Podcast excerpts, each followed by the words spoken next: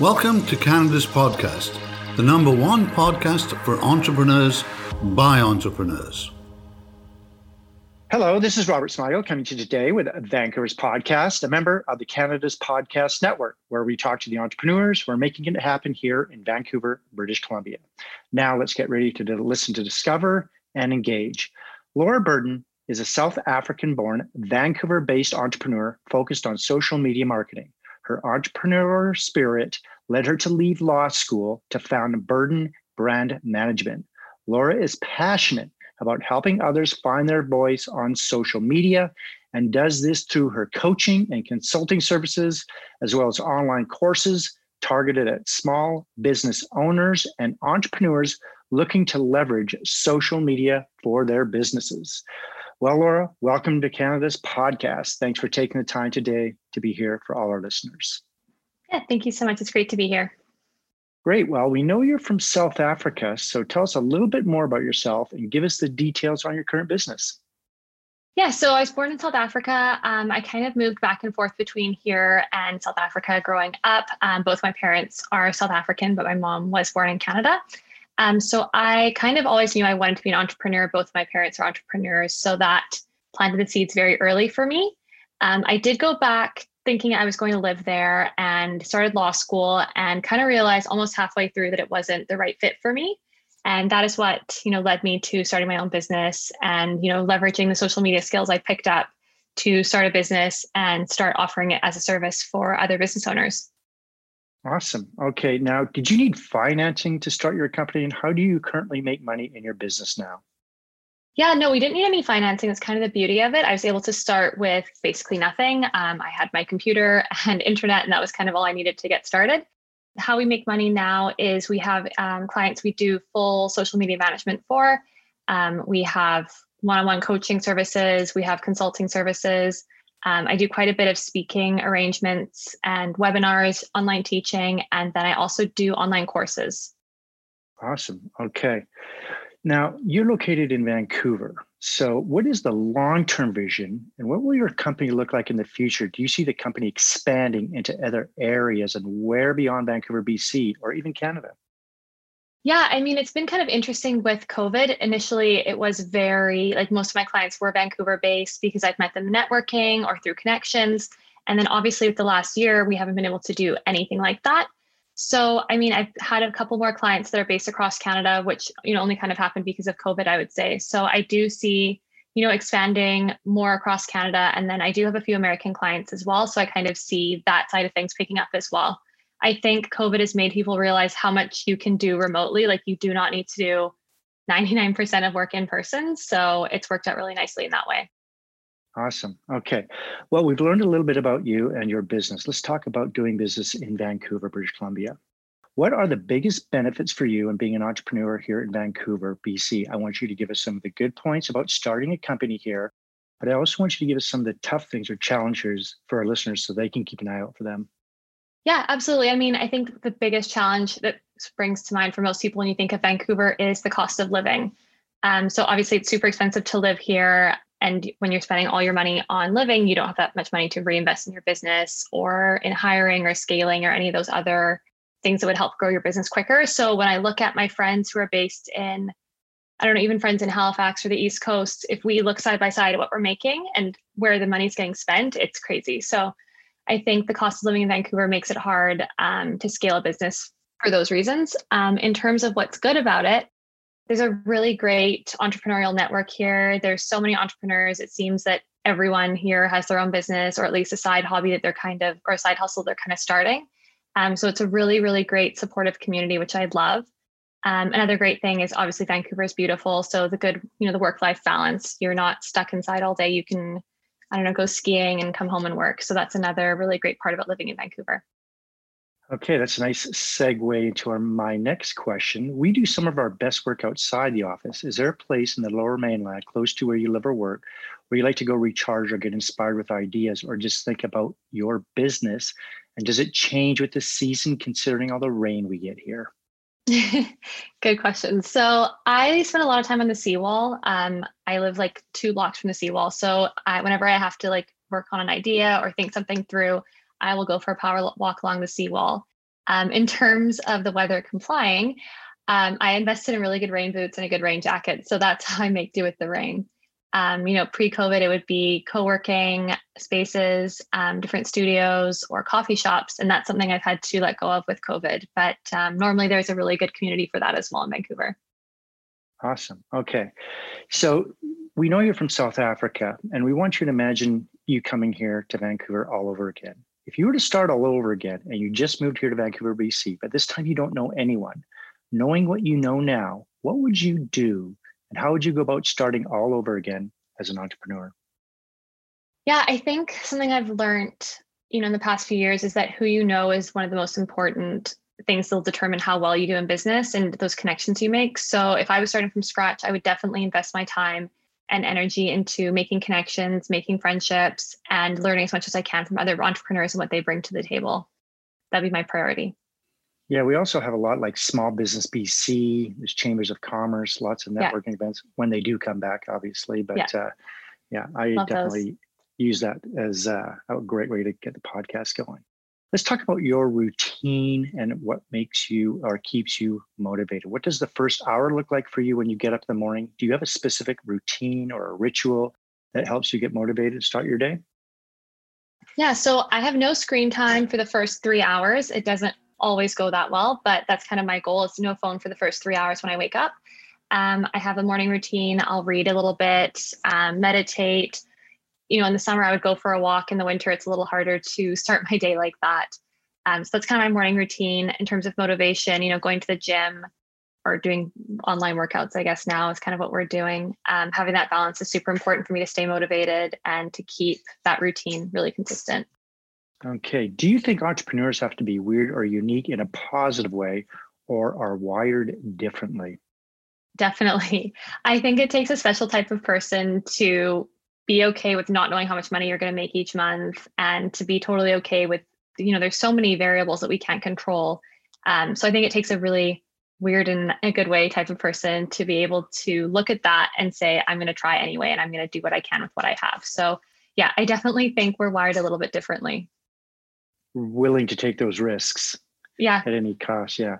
Let's talk about your reading habits. What books are you reading now and why or even audiobooks? And can you recommend any books for our listeners who are also aspiring entrepreneurs?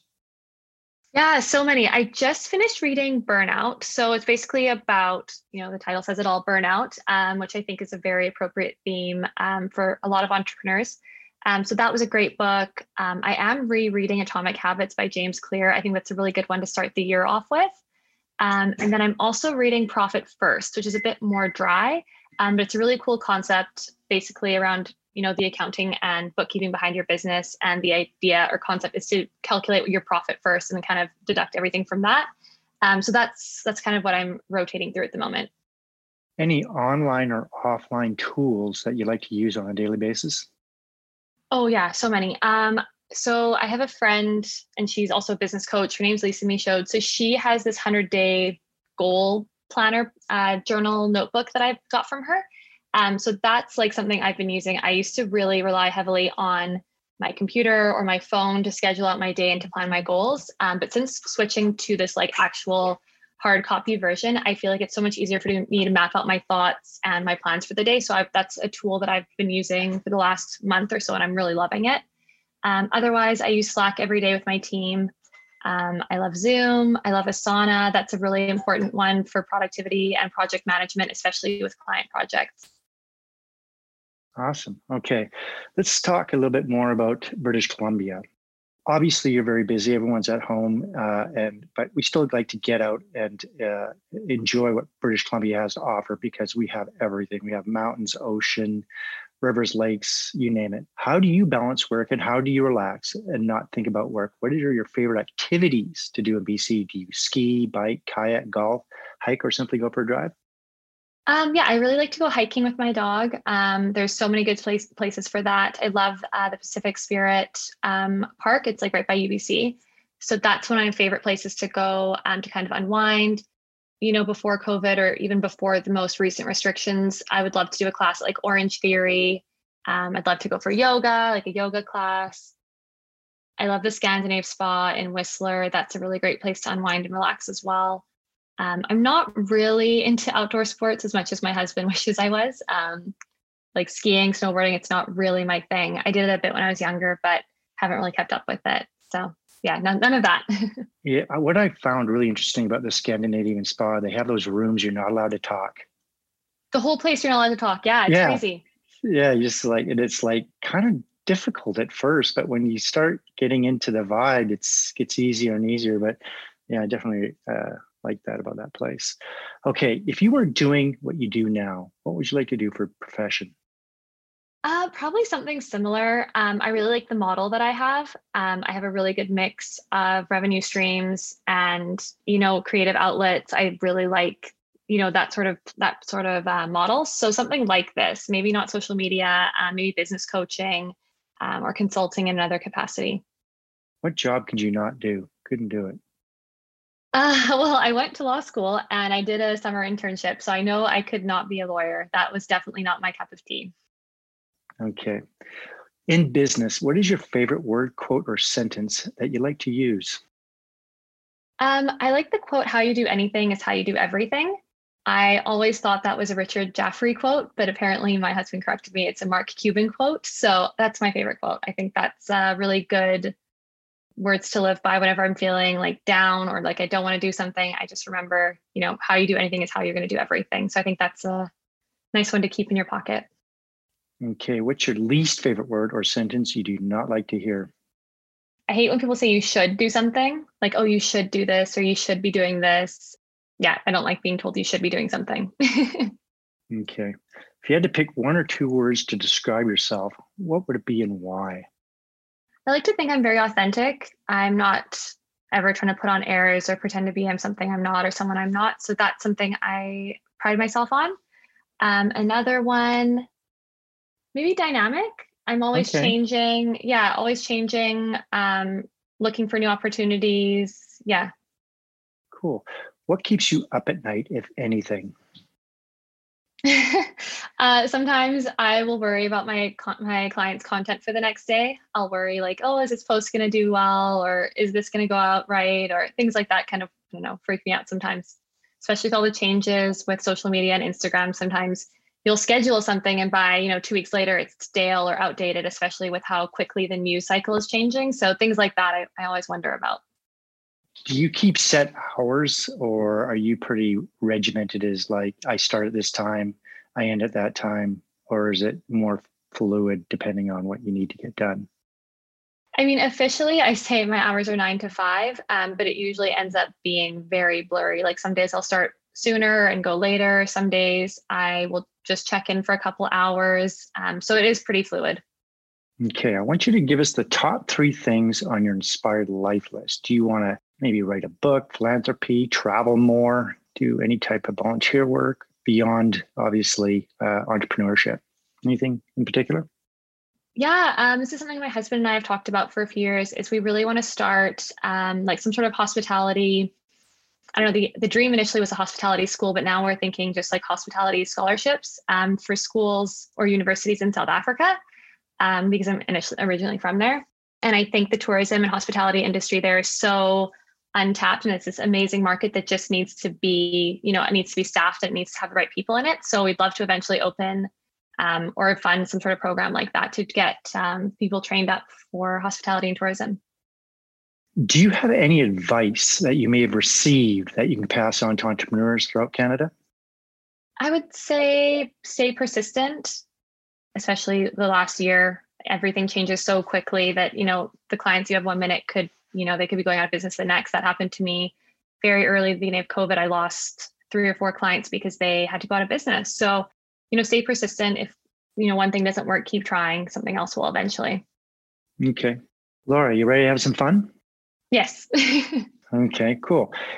There's a small tropical island just off of Fiji that only has one phone booth there. There is no internet. This place does exist. We're going to drop you off there. You won't have a computer or smartphone or tablet.